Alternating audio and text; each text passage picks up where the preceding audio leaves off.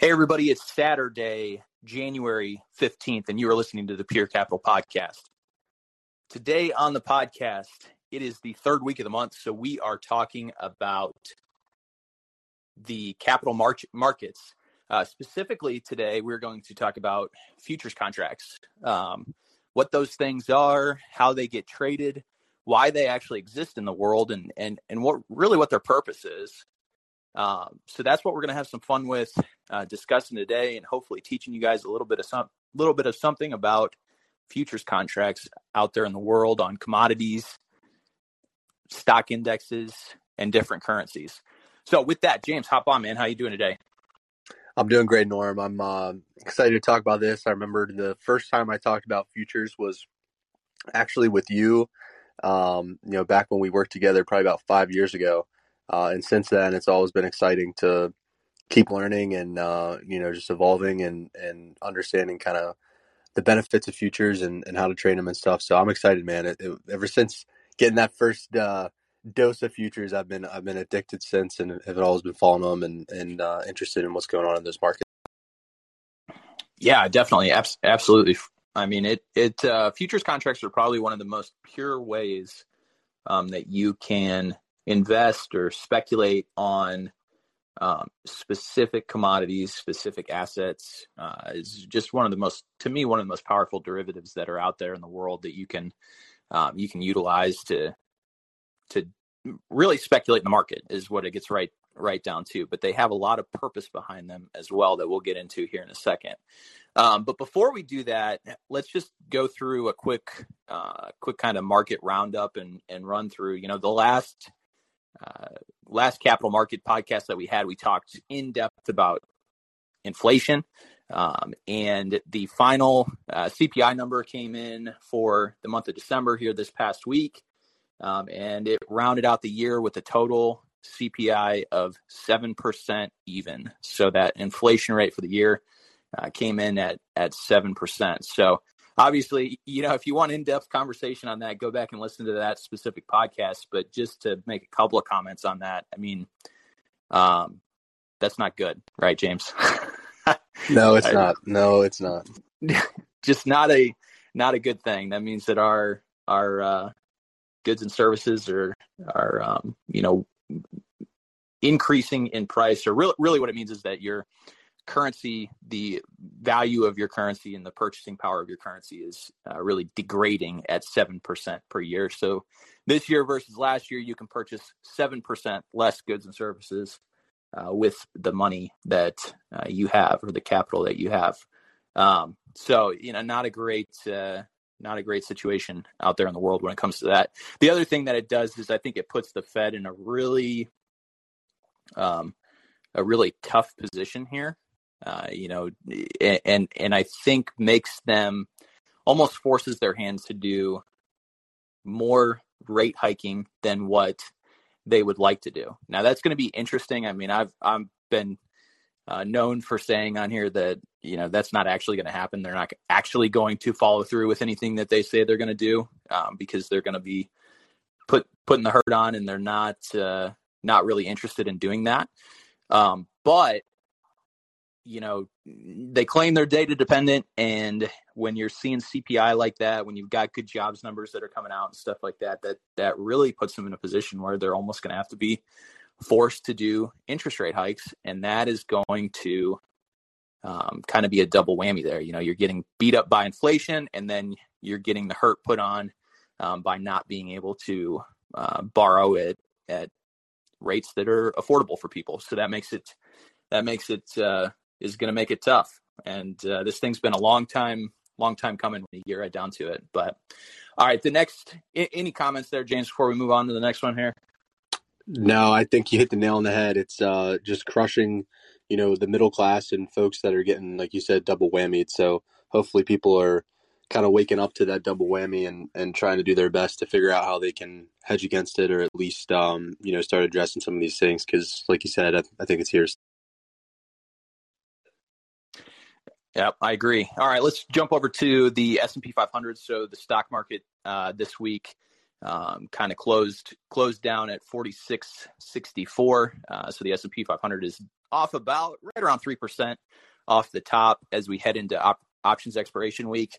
Um, you know, OPEX week is is one of those things as as um, as options are being unwound uh, and and your dealers are are having to um, hedge those back back out uh, and close those positions out. You know, a lot of times that it, it, one of two things typically happens: either you get drilled further into the ground, or you um, catch a bid. Uh, and my guess heading into this op- opex is that uh, we're going to keep getting uh, kind of pushed down into the ground. So I'm I'm really when it comes to my futures trading, just in general, I'm looking for market to uh, roll roll down to somewhere in the you know 50 45 38 uh, maybe a little bit a little bit lower than that maybe all the way down to 44 14 on the s&p um, as we head through the week and into the monday after options expiration. Usually uh, you know th-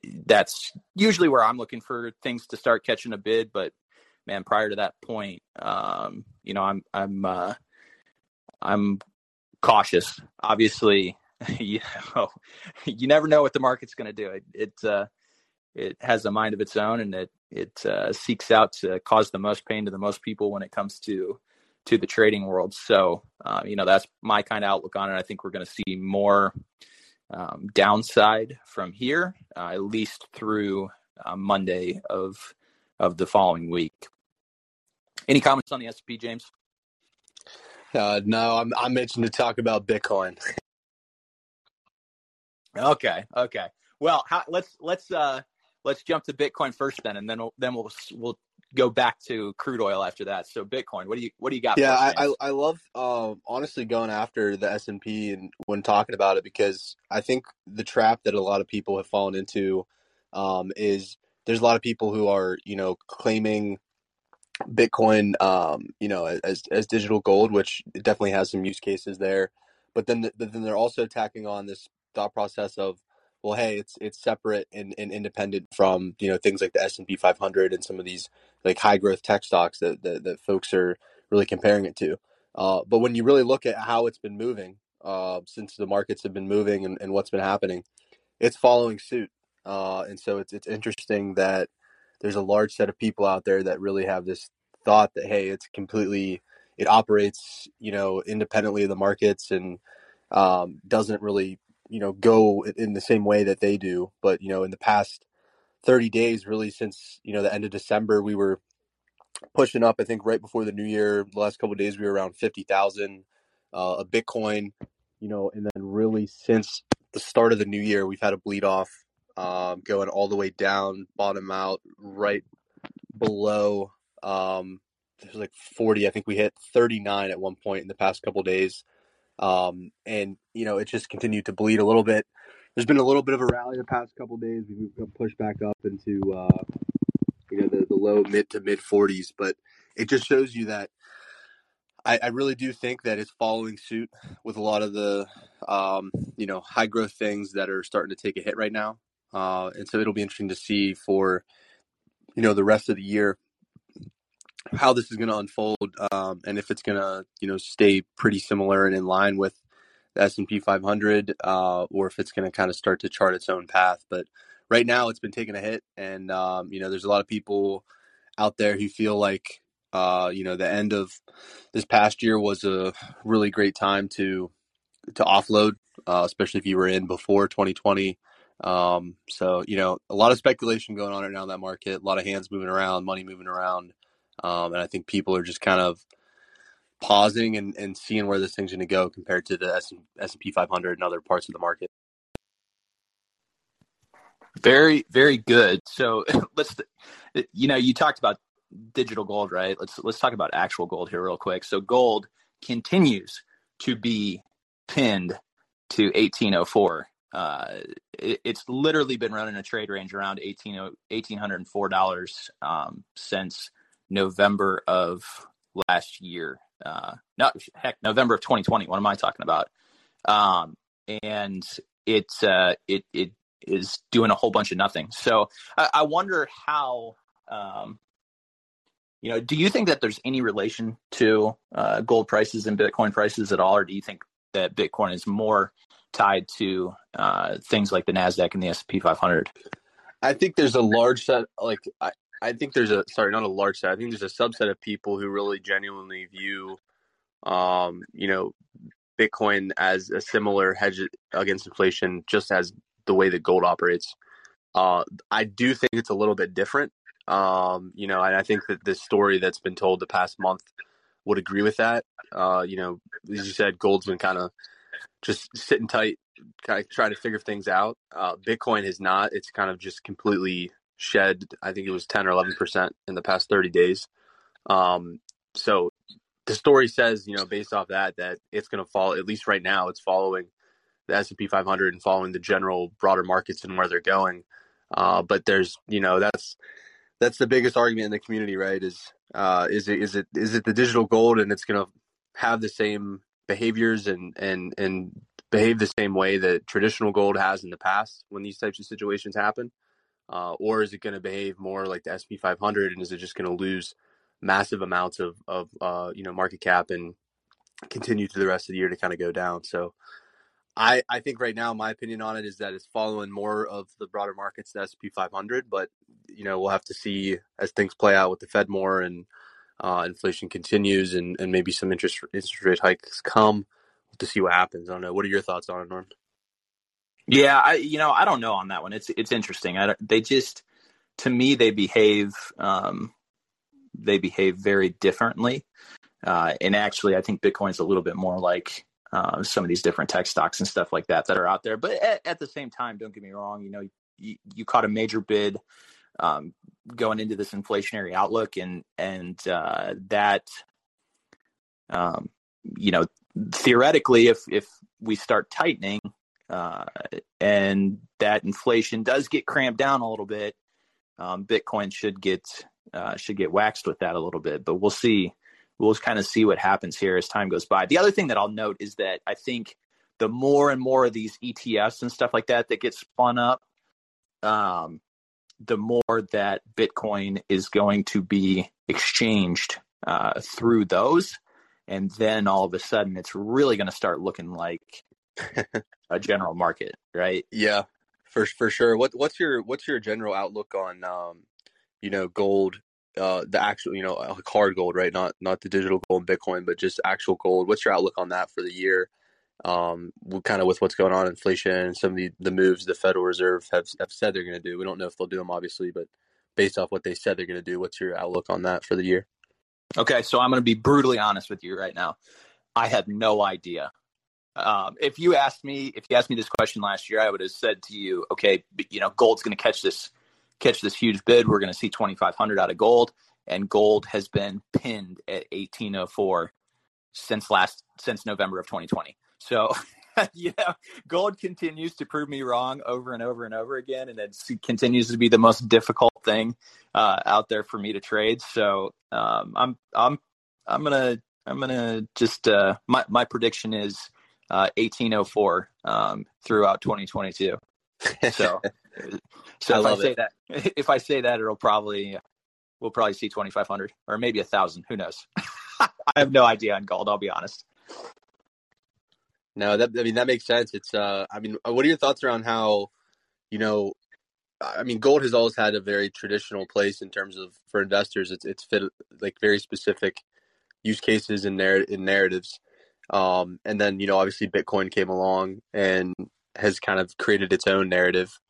Um, you know, how, how do you how do you view you know do you think that the narrative has changed for traditional gold and folks maybe aren't uh, buying into it as much and they're buying into things like bitcoin or other other speculative very speculative assets or what's kind of your thoughts on that?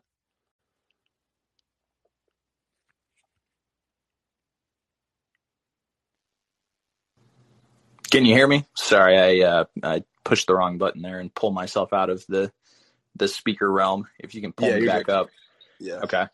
Um, man, it, that that question is that it's so hard to it's so hard to say for me. Um, you know, I I kind of take a take a different view on gold than what I think a lot of people do, and and that is that it's it's a hard commodity that I want to hold um, but I want to hold because I know that it's going to retain its purchasing power in the situation of like catastrophic failure, right? So the um, we inflate the currency to zero, or we completely default, um, and we have to you know try something new. Uh, to me, gold's the thing that we got to go back to. I don't think that Bitcoin has its uh, legs when it comes to that. I, I, just don't think that that would be the uh, what we divert to. Um, that being said, you know, there's a lot of people that do. So, you know, is is Bitcoin pulling uh, pulling capital uh, its way and away from gold? There's a there's a very good chance that that that could be the case. I just, um, you know, I, I just I don't know on that one. That one's that one's such a such a tough one, and and gold has been acting like the way that I traditionally believe gold to to act, to think and act. It just hasn't been acting like that. So it's very it's very difficult for me to kind of pinpoint um, what that answer is. You know.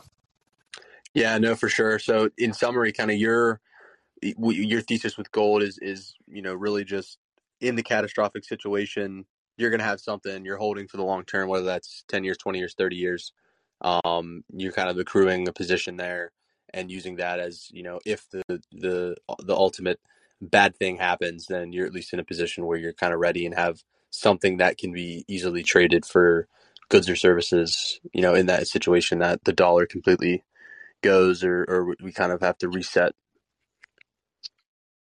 yeah i, I typically don't hold okay so if i'm going to trade gold like if i want to make some money on the on the squiggles right i'm going to uh on a little bit of price action i'm going to trade futures contracts on gold but I am not in the business of buying gold to hold uh, because I think it's going to go up in price and then I'm uh, going to trade it out.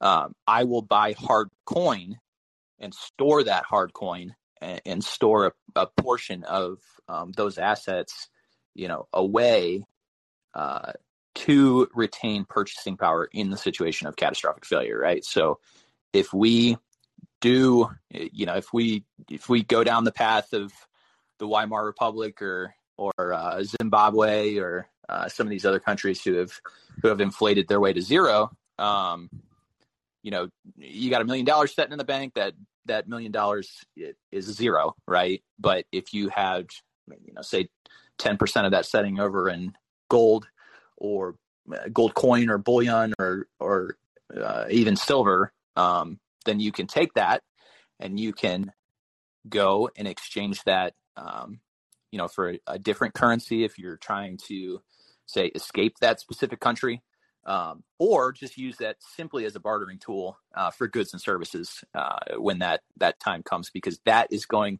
It's a global market and it's going to hold its value on a global scale.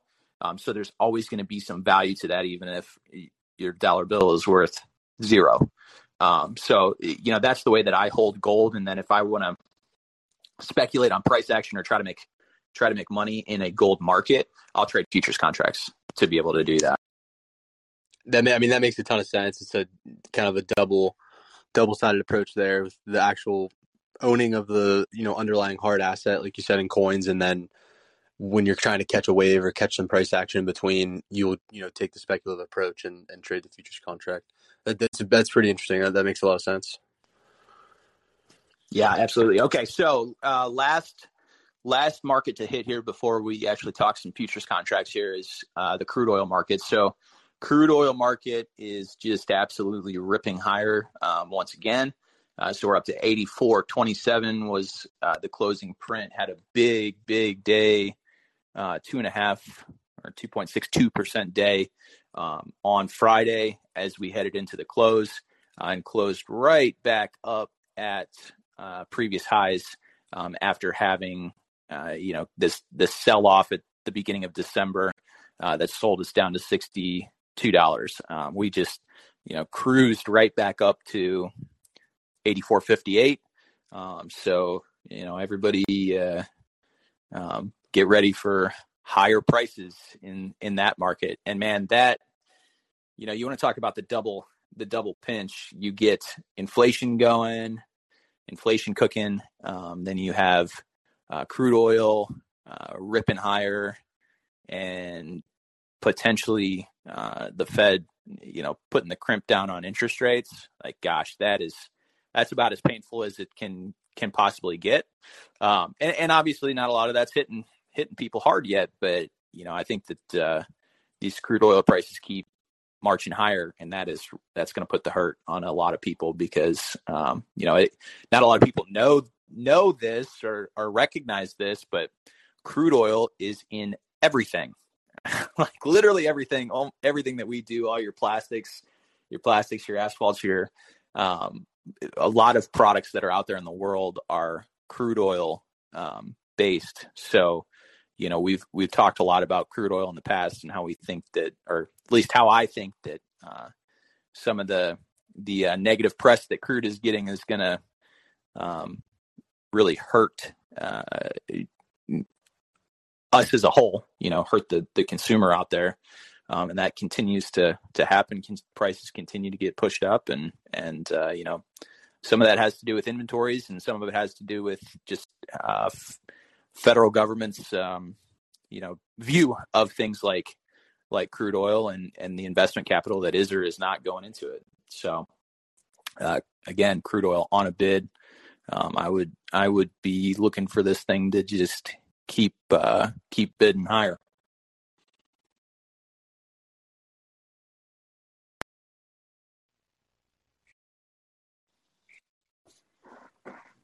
All right.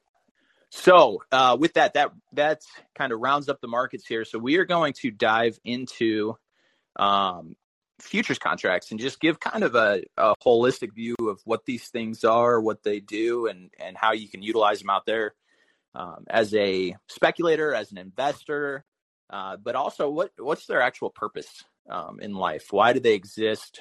Uh, why are they out there, and and what what is the reason that they are here for us to utilize both in from a market standpoint, but also from a a uh, producer and, and consumer standpoint as well. Um, so futures markets, uh, just as a basis, like the, the, definition of a futures market or of a futures contract, it's a it's a legally binding agreement um, to buy or sell a particular commodity or asset. So there's lots of different markets that are out there, and I'll kind of go through what those different markets are. Um, but you're buying and selling at a specific price uh, to take delivery for a specific time to take delivery in the future. Uh, so really, what that means is um, you're saying, you know, I want to purchase this commodity or this asset um, at a set price. And there's somebody who's out there who's taking the other side of that who's saying, I'm willing to sell you this at this set price um, out into the future.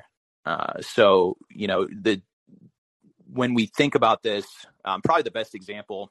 Uh, we'll just use the use the oil example because that's kind of a an easy one to understand. Um, so one futures contract controls 1,000 uh, barrels of oil.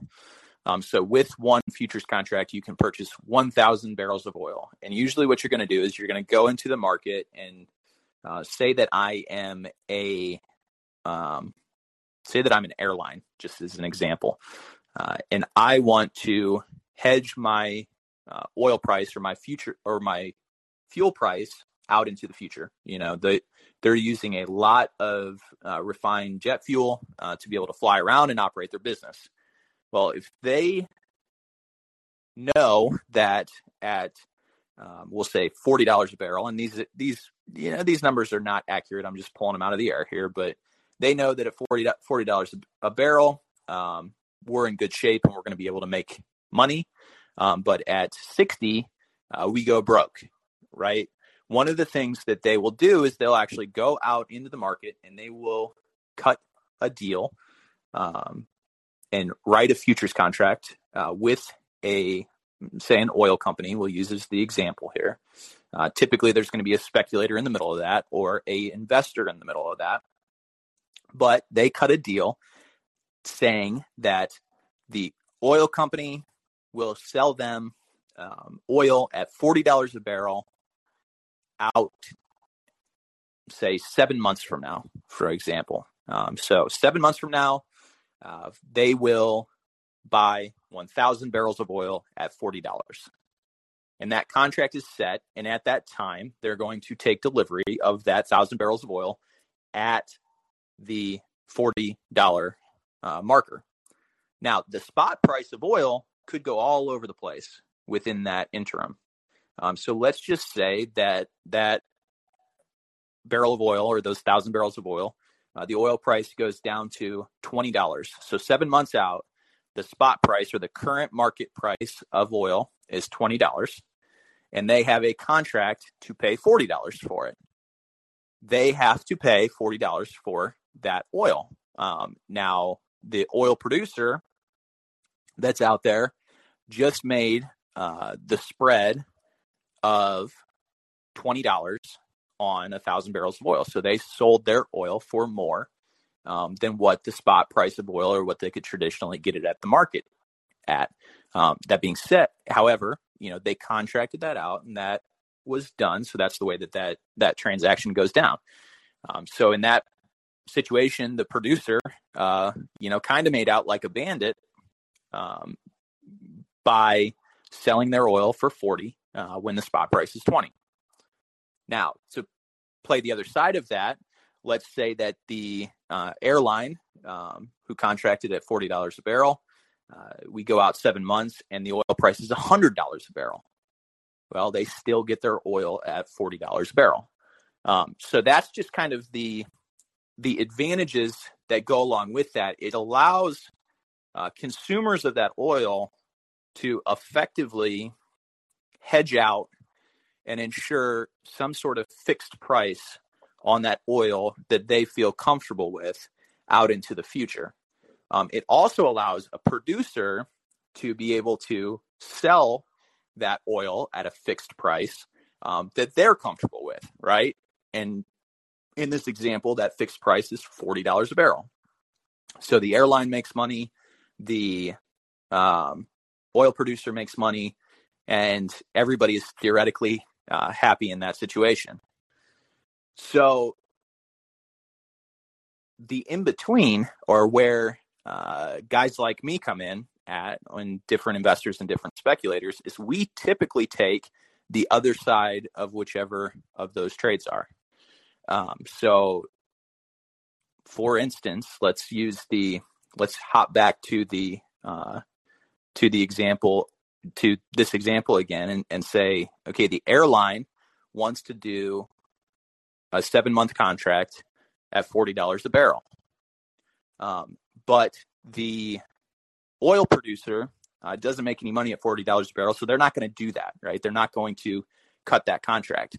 Well, a guy like me might come in and say, okay, I'll do that deal with you. You know, I will cut that contract with you.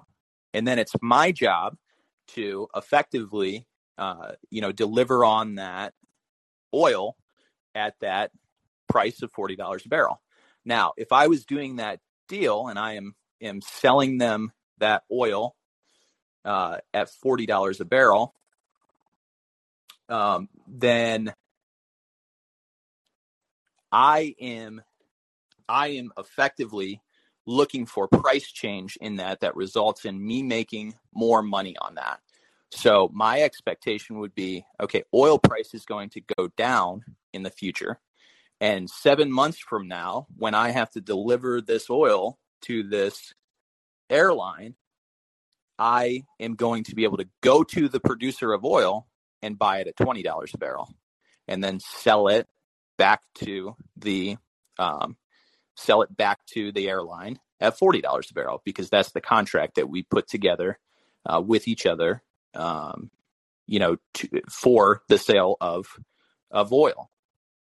So in that situation, let's just say that it does go down to $20 a barrel. And seven months out, I can go purchase a thousand barrels of oil at the spot price of $20 a barrel. Um, and then I can sell that thousand barrels at uh, $40 a barrel back to the airline. That's the difference between 40 minus 20. So we've got $20 a barrel uh, times 1,000, which means that I made a $20,000 profit on that transaction. Now, obviously, that can go in the other direction. Um, say that it goes to $60 a barrel, and I have to go deliver that $40 contract back to the airline. Um, then I lose $20,000. And that's uh, what those futures contracts, uh, as a broader market or as a holistic market, that's what those future futures contracts are really for. Uh, is to add liquidity to the market so that those producers and consumers can contract out their hard good uh, to one another in a way that makes sense for their business model. So I I just went through a whole bunch of stuff there, James. I'm going to pause for a second um, and let you just uh, kind of quiz me on that or or give any comments to to what I just said there. Did anything that I make that I said make sense to you? Let's start there. It absolutely made sense. I think anytime you're talking through the mechanics of these things, you have to have pretty concise examples with numbers and things like you did. So I think you did a great job of kind of walking through the the mechanics of it. I think for me early on when trying to first understand futures and when I've talked with you know friends about it as well who maybe just traditionally have traded stocks, uh, the hardest thing to kind of wrap your wrap your mind around at least f- for for me was just understanding that there's like actual goods that companies are trading these contracts on that they rely on, like you said, right? Whether it's an airline uh, or or any other example, or I know like Starbucks for coffee or or whatever it is. There's actual companies that you know are have a team of people who are doing these these trades to, to like you said, predict you know for their pricing, forecasting, etc. And then the actual you know trading like for someone like you or me, like you said, is you're kind of taking a bet against their decision and the, the things that the broader market is kind of betting on and you're sticking your flag in the ground and saying hey i'm gonna this is the position i'm gonna take and you're basically just speculating on what these these larger entities are doing and, and kind of taking an approach either on their side or against them. Uh, i think once i understood that it was a lot easier to understand because um, it is a little bit you know it's it's different compared to the traditional stocks uh, where it's a lot easier to kind of realize, okay, you know, I'm trading for every stock I buy, I'm buying it, and it's one single corporation, you know, and, and, and I'm trading that back and forth to other people who then want to either buy or sell that same share of that corporation. Whereas this is like you're doing that, but it's with goods, and then there's other parties who maybe you're actually going to use those goods for their production or, or ways to create things that, they get produced into the economy. Um, so I, I personally think that's why futures are really cool and unique. Uh, I think people who are, who naturally are more interested in the broader uh, things going on in economies and productions and all that um, like trading them because it adds this you know interesting layer of of how things are affected across the futures markets. But I think you did a great job of explaining that. So I just I just kind of wanted to summarize it though and and see because uh, I mean that was the hardest thing for me was was that delineation between those. Yeah, def- definitely, and and you know there's a lot of um, there's a lot of contracts being exchanged at any given day. So you know I I said that um, in my example, and this was just the reason I gave the example that way. It was just to, to try to give people an understanding what the real kind of purpose of of a futures contract really was. Um, and but there's a lot of contracts being traded on a daily basis. So it's not like I just have to buy and sell and write a contract uh, to a producer or a consumer of that specific commodity. It could simply be me writing contracts with other speculators, betting on price appreciation or depreciation of that specific market. So, you know, if we stick with the crude oil example, like I could simply be saying, I think crude oil is going up and I buy a futures contract on crude oil going up. And another speculator is out there saying, I think crude oil is going down and they are selling me that contract um, because they think the price of crude oil is going down. And, uh, you know, at the end of that, whenever that trade gets closed out or if that trade expires, um, then we exchange money, right? And, uh, you know, either I owe them money or they owe me money based on where that uh, where that oil went. Now, without that, you know, all those speculators kind of going around and and um, you know making trades and, and creating bets on where that market is going is what ensures that there's continuously a spot price for oil. So, you know, you never, you can go to the oil market and you can buy oil and you always have an updated price to uh, what oil costs per barrel. You know, in the past, prior to, to being in these types of situations where you have these kind of liquid fluid markets that are continuously going through price discovery and continuously um, marking and saying what things are being sold at, you know, the market was much less efficient. It was much more difficult to go. You had to go to a producer and get them to give you a price. Um, and how are they going to price that? Right? Typically, they're going to try to price that based off of what they see out in the market. And if there's not continuous trades going on or a liquid market, it's going to be very difficult to actually come to a negotiated price. Uh, with these um, speculators and investors and and different people, uh, producers, consumers in the market all at once, continuously trading these contracts back and forth. You have a spot price that is there and is relatively liquid uh, to be able to go to the market and actually, you know, uh, cr- create a situation where you can purchase this stuff and know exactly what that price is at that given time which is just another kind of cool market dynamic associated with uh, how that stuff, uh, you know, really kind of works. So that just gives a little bit more, a um, little bit more kind of thought and, and clarity, I think, to that. Any questions on that, James, before I kind of move on to this next part here of, of how that speculation is done? No, I don't think so. I mean, the liquidity is obviously necessary in every market, so it's an important piece to to have that for uh, for everyone involved that, that's trying to speculate or actually get goods for their for their businesses. All right, good deal. So uh, let's let's just move into and and we'll stick with the crude oil example here because I think it's a good example to um, kind of carve down the path on. But in order to trade futures contracts, uh, typically what you're going to have to do is you're going to have to go to a broker and you are going to have to um, answer a bunch of questions and go through and they have certain conditions that they uh, you know kind of put on different traders to be able to allow you to go into uh, those types of markets and trade those types of markets.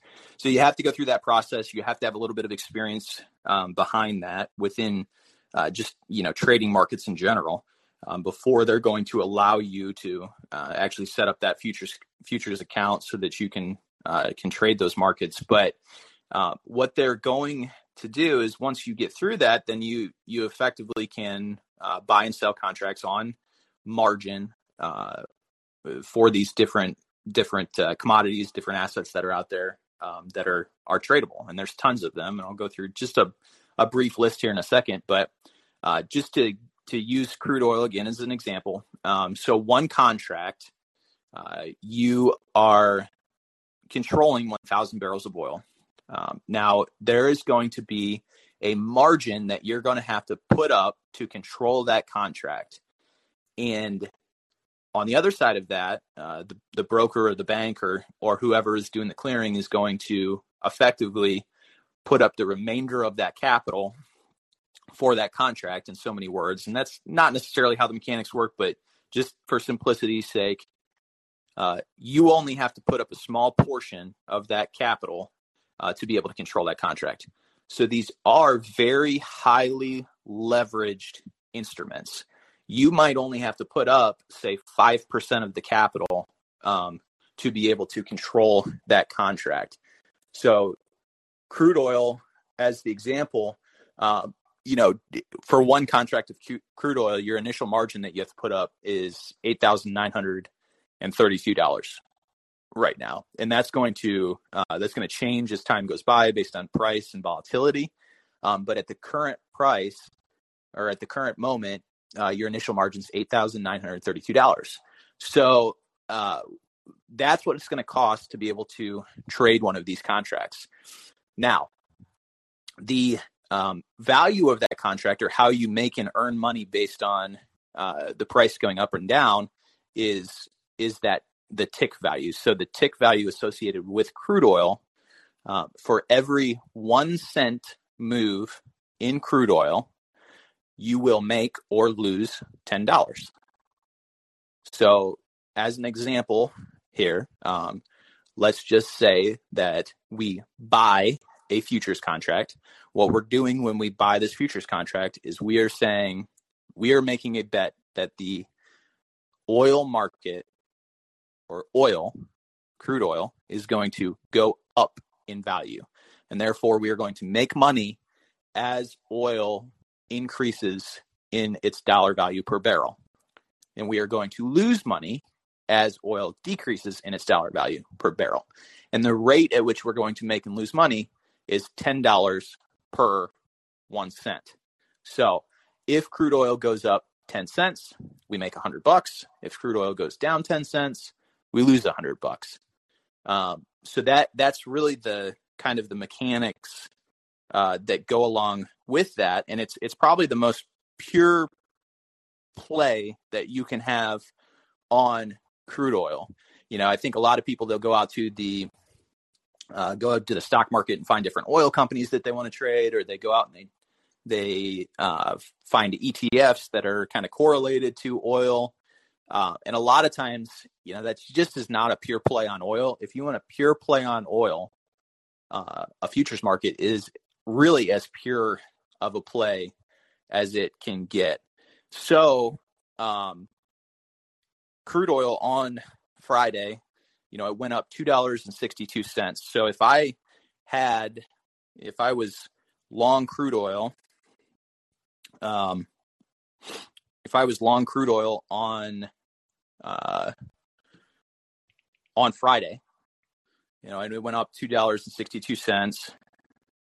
and it's trading at ten cents or ten dollars per one cent uh, then there was uh, two thousand six hundred and twenty dollars uh, that I would have made in that market um, on that day if I would have been long long crude oil. So that's kind of how the mechanics of that of that works and uh, the mechanics of that trade works. Does that make sense, James?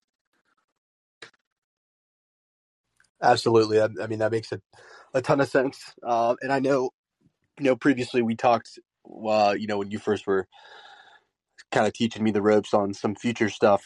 Um, you know, the aspects of margin and how they can be used um, and leveraging up. Obviously, you got to be, you know, very careful with how you do it. Um, but you know, I think that's something that's interesting about futures contracts. One question I know you've already hinted to some of the things, but what kind of in like a, a, a quick hitter? What are what are some of the advantages or disadvantages in your mind of you know trading futures versus trading you know the traditional stocks that most people are, are used to trading? Um, so I think it's a direct play on.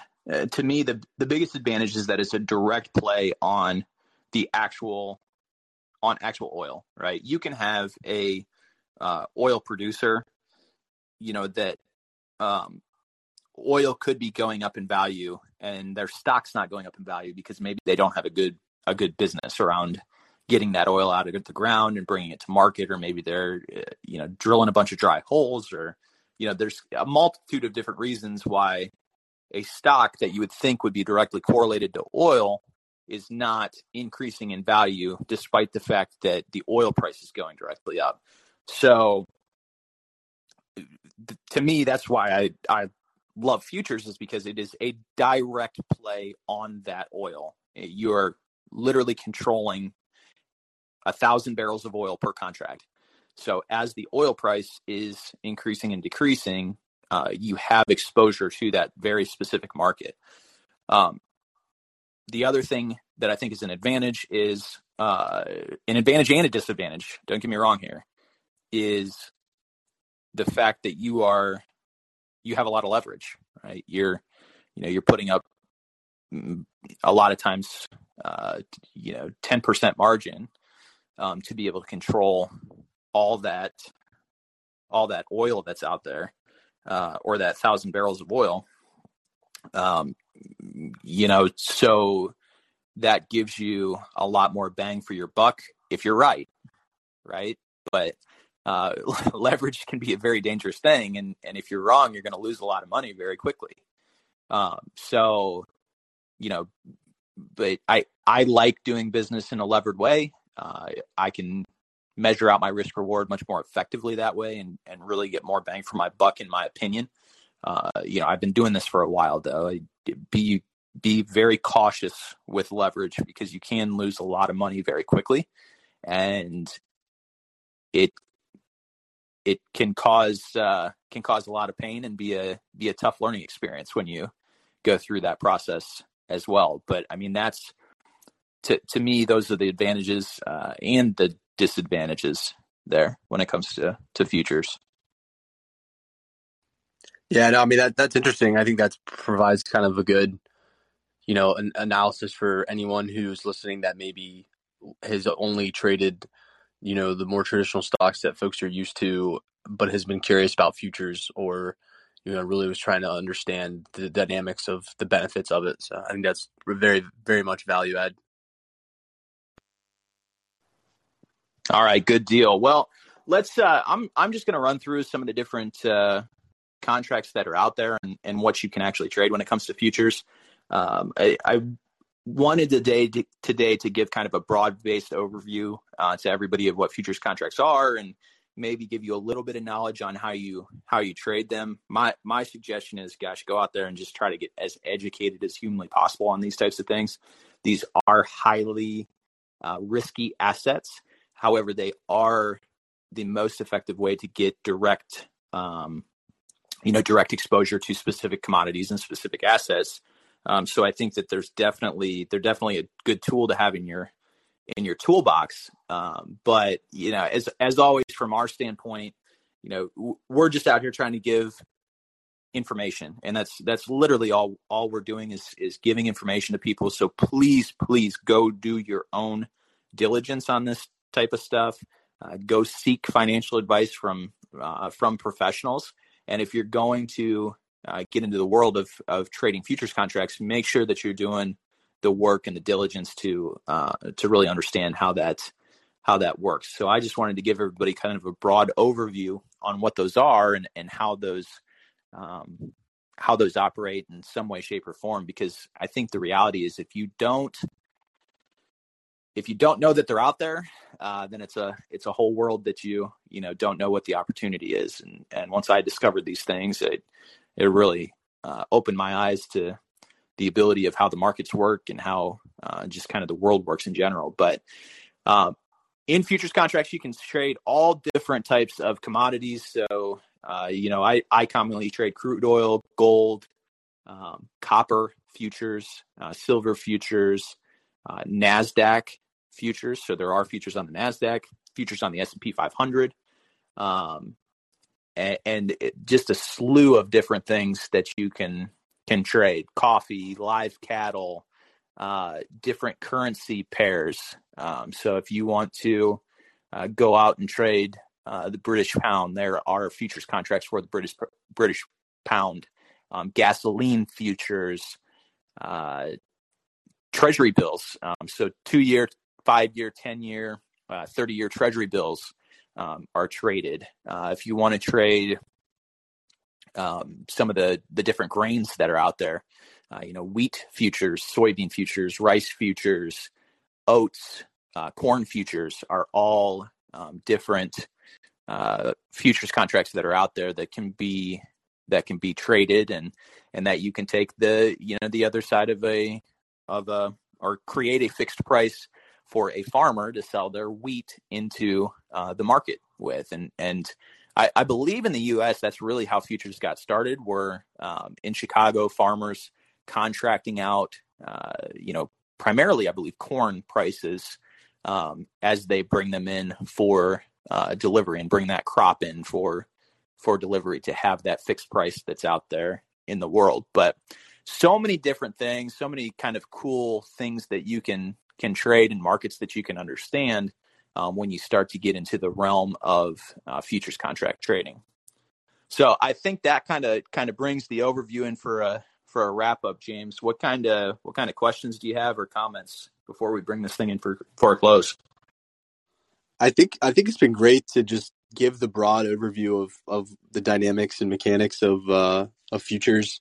Um, you know, I think folks probably really want to hear about. I mean, you covered it, but they just want to know like what's the difference or what is it. Um, and you know, I, I don't have any questions on it. I know uh, if you want to, I think we've got a caller in uh, that we could pull up for for questions uh, if you wanted to move to that. But I think it was a great overview. It gives us this synopsis that people need to really make a decision on if they want to, you know, dip the feet uh, into the futures world and kind of kind of give it a try.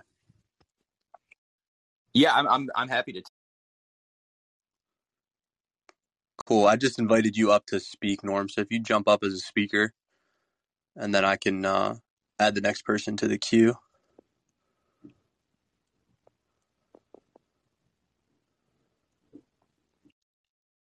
Eh, I'm not seeing what you're talking about here, James.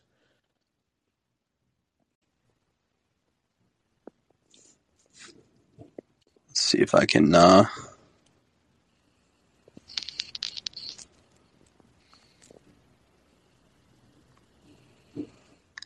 just try to invite them up as well. See if they got it. Yeah, there we go. We got them up here. Hey, can you hear me all right? Yeah, how's it going? Yeah. Nice, good. Thank you both for this conversation. I'm newer to your channel, so um, again, yeah, really appreciate your insights. I'm not as well versed in uh, all of the specific language surrounding all this, and like you were saying, the actual mechanism. So it's really interesting to hear this. Uh, greatly appreciate it. Uh, my question is a little bit different. So I'm newer to your channel. Point me towards a different. Um, one of these call-ins that you've had that may touch on this, or in general, let me know if this is a topic you're going to touch on in the future, because it is, uh, I can imagine, a broader conversation and longer conversation related to it. Um, I was curious what your thoughts are, since you sort of have your finger more on the pulse, it seems like, in terms of the stock market. What are your thoughts on Jerome Powell? Uh, being uh, reinstated as the Fed chair, and his uh, current recent comments related to um, pulling back from the quantitative easing that's been taking place over the course of the pandemic and slightly before that. I'm just sort of curious what your thoughts are in terms of the overall uh, potential for a recession based on the Fed actually pulling back um, and uh, the changes that might occur there due to them just not wanting to give as much free money anymore. Again, I know it's a longer conversation. Point me towards if it's going to be later or if you have any other comments, past comments on it. But I just want to sort of hear your thoughts since you're well versed and and in the in the whole realm of this. It seems. Absolutely, I really appreciate the question. I'll, I'll hit the the first part of it and then throw it over to Norm for for his thoughts and stuff on Jerome, and then I'll kind of add on there. But we do have an episode uh, where we went pretty in depth on inflation. Uh, I believe it was maybe episode seven, but we just titled it "Inflation." Uh, it was also a capital markets episode, and then to give you a quick, you know, higher level synopsis of our show, uh, we do a show every Saturday live at 10 a.m. Eastern and every week we cover something different. So for each week of the month, we have a topic. Uh, the first week of the month is real estate. So every every Saturday, the first week of the month, we'll talk about something with real estate. Second week of the month is startups. So we'll talk about startups, raising capital, that type of stuff. Third week of the month is this week, which is capital markets. As you can see, we're talking about futures. Last time, uh, last month, we talked about inflation, where we covered some of those things that you just asked about. Uh, and then the last week of the month is founder updates and kind of just an open forum where we just talk about what's going on, what Norm and I are working on in each of our businesses, um, and then kind of have that rotating, you know, each week throughout the month. So I'll throw it over to Norm. Uh, Norm, what are your thoughts on, you know, some of the things that have come out with Jerome Powell? Uh, you know, he was just kind of talking with Congress um, and essentially going up for his nomination and talking through that, and he had some comments about, you know, just everything going on, and then also your thoughts on, you know, some of the quantitative easing being pulled back and, and the potential you know interest rate spikes. And uh, I'm curious chipmunk you know weigh in as well on, on any other additional questions yeah for sure. No great. So great first off great question. I I uh, love that question and this is one of my favorite things to talk about. So you know because the Fed um, definitely uh, they at least um, at least people think that they have a lot of power over over the market. And you know i would i would make the argument that they do but uh, there's other people that are out there. If you you know listen to jeff Snider a little bit he'll make the point that you know maybe they don't have as much power as they think they do. The bond market really uh, probably controls more of that than um, than you would be led to believe. But uh, that aside, let's just talk about Powell himself. So he's talking about uh, tapering asset purchases. He's talking about reducing the number of assets that they're out there purchasing in the market. So reducing the amount of quantitative easing. One thing that I want to say and that I want to point out real quick is he's just tapering the the purchases. So he's they're still doing quantitative easing. They're just not purchasing as much as what they did in the past. Now, as long as that continues to happen and they're just kind of tearing down on the on the easing that they're doing, uh, my thought is everything continues to catch a bid. The money's still easy as long as those interest rates stay low and they're not kind of lifting off of that zero interest rate, or they don't go into a quantitative tightening standpoint where not only are they not buying assets, but they're actually selling assets off their balance sheet back into the market and effectively reducing the amount of money supply that's out there in the world, um, then I think things continue to just kind of click along. Uh, one thing that I'll say is I think that kind of the broad economy is not as there's a lot of imbalances out there um, because of the amount of QE that we did and the amount of fiscal spending that we did. There's a lot of imbalances out there in the market. Um, inflation's running a little hot, and oil prices are are through the roof, and that causes uh, you know kind of a lot of causes imbalances and causes a lot of chaos in the markets. So I would make the point that the broader economy is not as strong as it uh, kind of looks like, but at the same time, with inflation uh, up at with CPI up at seven percent, the Fed is kind of being put in a box where Powell is going to have to do or try to do something about it. And if he does start to uh, raise interest rates and he does start to go from QE to no QE or even uh, quantitative tightening, where they're selling off assets into the market, uh, then it, it definitely is going to put a, I mean, it's going to put the hurt to the economy because I don't think that things are as strong as they are. Um, so if they do do that, it's going to put the hurt to the market. That being said, I'm not totally convinced at this point that that's actually that that's actually going to happen. You know, they're talking as if they're going to do it, but the reality is they haven't done anything yet. And uh, it, it'll be interesting to see here within the next couple of Fed meetings whether they actually, you know, pull the trigger and say, okay, we're going to raise interest rates a little bit, um, or we're going to completely quit quantitative easing, um, or whether they don't. One thing that I will say is they only have so much rope because if you hike interest rates and, and you know g- go back to that episode that James talked about and, and kind of listen to that because I talk a little bit more in depth about it. But I think once you hit like a five percent interest rate, you're effectively putting the federal government in a bind uh, where they can't service their own debt, um, and you're forcing them into a bankruptcy state. Uh, so, you know, that makes it very tricky uh, for the Fed to actually raise interest rates to where they might have to go to to cool that inflation off. Thank you both for those responses. Um, awesome information. Uh, it sounds like kind of what I'm extrapolating from that, and I'll, I'll let you get to the next caller. Oh, uh, yeah, I'll let you get to the. I thought there was another caller, but um, it almost sounds like you're saying as long as people in the markets don't panic over the actions that the Fed takes, as long as they don't view it as a or, or really take direct action necessarily, um, then it should stay okay. But like you're saying, it is a little bit more in an imbalanced state. But as long as there isn't too much widespread panic, am I sort of reading that right as a real, I guess, real boiled down version of events to come potentially? Yeah, I mean, honestly, I think it's. Um, Yes, I, I agree with what you're saying. As long as people aren't aren't you know kind of pulling the panic button, if if the Fed does uh, start to go in go from actual quantitative easing, which they haven't done yet, right? They've they've tiered back their amount of easing that they're doing, So they are reducing the amount of quantitative easing that they're doing, but they haven't actually stopped adding money to the market yet. Um, as long, and I'm not totally convinced at this point that they're actually going to do that or that they're actually going to raise interest rates.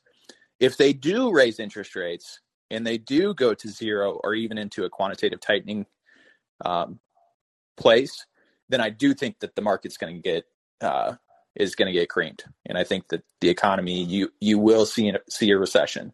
Um, but I'm not totally convinced today, as we stand, that they're actually going to do what they say they're going to do. Does that make sense? Yes, uh, classic rhetoric tactics. Um, I, I, appreciate both your insights and uh, and all the answers you've given. Yeah, that, that definitely does does make sense. Hope fingers crossed we, we don't go to another recession. yeah, I'm I'm with you there. I'll I'll leave the speaker's position currently, but but again, thank you both. Have a good rest of your day. You too. Appreciate it. Uh, I I, uh, I did message you the link to that all the previous episode. I know you just jumped down back to listeners, but if you check your messages, uh, drop the link directly to that inflation episode, and uh, you know definitely take a listen. Uh, I think there's a place now to leave comments. I believe so on episodes. So if you have questions or things there, you know definitely drop them there, uh, and and always feel free to tune in on future episodes. We always love having folks come up and have an active discussion. So appreciate you, you know, jumping up and um, you know talking with us. Norm, I know we had uh, another caller in the queue. I think they dropped off um, out of the queue, but you know we can kind of wrap from here. Any final comments or um, you know anything after kind of that last question, as we've wrapped up around futures markets? No, no, nothing, nothing specifically. I mean, I do, I appreciate the uh, the questions and the the conversation on this thing. I hope that everybody learned a little bit of something here. I I do want to uh, I do want to point out that um, you were right. I I did uh, speak a lot of technical speak there, and I think that maybe a future episode, what we'll do is we'll actually kind of dig down into uh, what some of that tech technical speak is to make that a little bit more um, understandable uh, because it it it's kind of crazy when you start to get into some of these different uh, different types of markets and mechanics and stuff like that. Um, it's almost a totally different language uh, to be to be speaking and understanding to to uh, know how to trade these things effectively. But um, when you get right down to their kind of bare bones, they're they're pretty simple. Uh, with a whole bunch of, of fancy speak around it that uh, is somewhat unnecessary as well. Absolutely, absolutely. We'll definitely have more episodes in the future as Norm said, on a more in-depth breakdown on on some of these things to really, um, you know, we covered the mechanics today at a high level, but really jump in the weeds and talk about it. Uh, we really hope that this added some value. Uh, talking about futures, maybe if you've been interested in it but haven't made the jump, hopefully this gave you more context and, and helps kind of as you're doing research and kind of mapping out how you want to start tackling uh, different investment strategies. Hopefully it provided some value, but we always appreciate everyone listening in. And, uh, you know, next week we'll be back with founder updates and, and open forums. So, you know, tune in for that and come with questions. And uh, everyone have a great rest of your weekend. And thanks for tuning in.